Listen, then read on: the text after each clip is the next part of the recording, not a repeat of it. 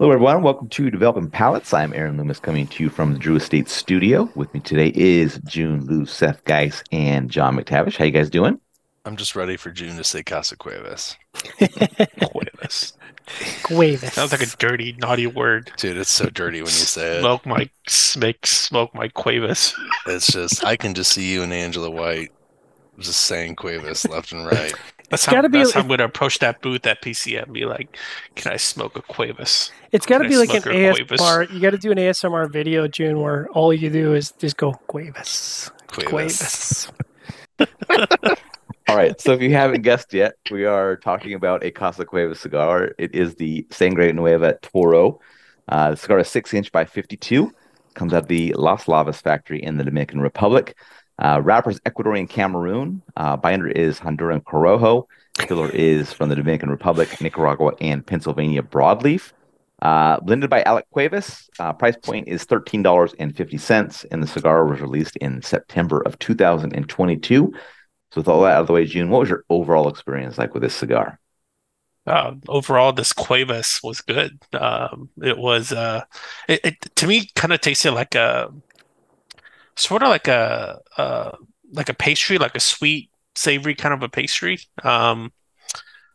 This print screen is messing up my notes. Okay, back to it. Okay.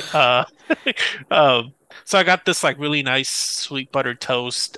Just also like really nice, like a pencil-led minerality, if that makes any sense. Has this really like medium full kind of cream going on.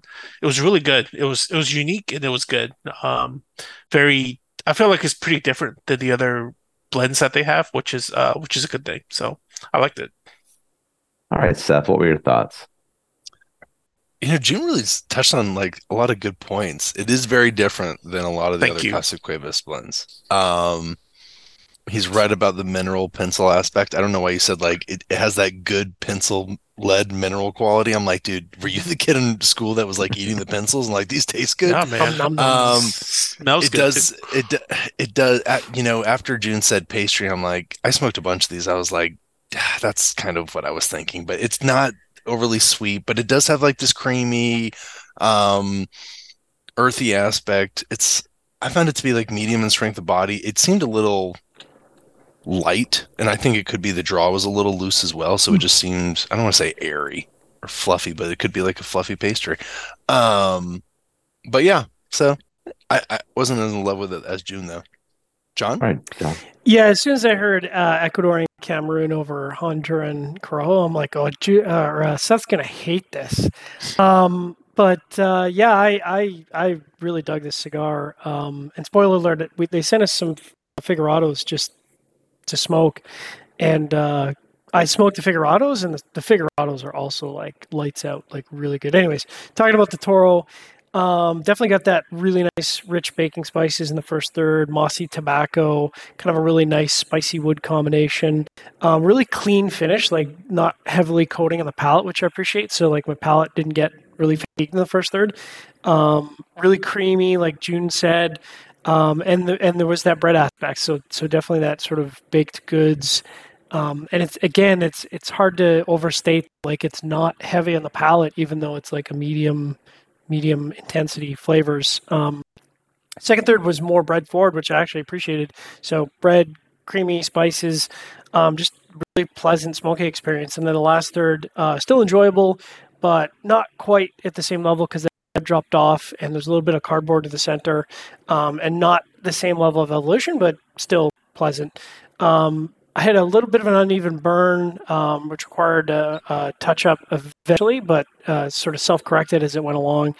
Not really a big deal to me, but have to market for that. And then I had a little bit of a resistance on the draw, but again, really didn't seem to impact anything. I had 2 hours and 19 minutes out of this, and I was enjoying every minute of it.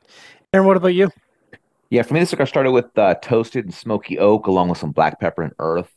Second, third saw chalkiness join in, and then the final third saw some light wood bitterness join in. I thought the cigar had a nice start, had a good balance of detailed flavors. As that pepper mellowed in the second third, it kind of dropped down a level and kind of maintained that the rest of the way. The smokiness that I got from this cigar pre-light and during the smoking experience wasn't something I was expecting going into it because I wasn't aware of what was in the blend, and that is some fire-cured tobacco.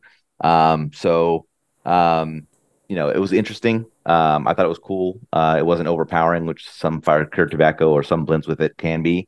But, you know, I didn't think the cigar was all that exciting because it just couldn't maintain that profile from that first third longer. But, you know, I don't know that I would come back to it all that frequently. You know, I am interested in smoking some of those Figurados as well to kind of get a feel for that Vitola to see how it goes. So let's get into the scores. We're going to start at the top with June at 6.82.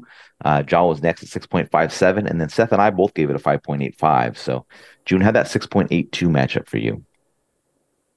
Oh, I thought you said 8 point something. I was like, yes. No, it's a good score and it's a good cigar. You know, I think if it would have inched into our top 25 for 2022, I think it would have done something for not us, for me. Well, this falls in for 2023, so. Oh, okay, gotcha. Yeah. But yeah, it's a good start to the 2023 or 2023 fiscal year. Yeah. So. All right, John, 6.57. You know, that's actually lower, and I suppose that's probably because I had to knock the burn and the draw, because in my mind, you know, it's kind of at a 6.7 in terms of flavor, like 6.7 plus, so that is a little bit lower than what I would have expected, but I certainly enjoyed it and would happily smoke these again. All right, Seth, 5.85. Yeah, I actually, you know, I agreed with, you know, what, you know, John and June really said about the cigar. I also just don't see it being at that level. But at the same time, this is really, really good 5.85. So it's, John's right though. Like Ecuadorian Cameroon, Honduran Corojo.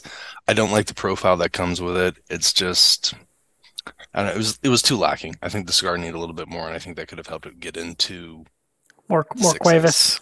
More Cuevas. It needed a little bit more Cuevas. My 5.85 matches up well. I mean, it was above average flavor profile. Had really good construction. I had the same issue, like maybe just a little wavy burn, slightly tight draw, but you know, nothing that was too bad to dock any points from it. But yeah, I mean, I'd smoke it again. I'll try the Figurado. So be jumping out to more again. So, you guys. Well, so Figurado wasn't too much of a different than the Toro. I thought. I didn't think there was that much. See, I disagree. I thought that because like you were talking about the intensity, I actually thought the Figurado was absolutely sort of that medium full, like a lot, especially through the first third, a lot more punchy than the Toro, which I was surprised at because normally you know you go to larger like strength-wise punchy. Sorry. Like strength wise, yeah. Like it was, oh, okay. Yeah, like it had like when you retroed the first third, I was like, oh shit! I'm like, this is they're not screwing around with the Figurado. So I was a little surprised. Like, this ain't what Churchill was smoking. This is what Churchill was smoking. He would have died of the first year. Yeah. So I guess if you're looking for something like I'm surprised, Seth, that you didn't find the Figurado more punchy. I was just too hateful, I think.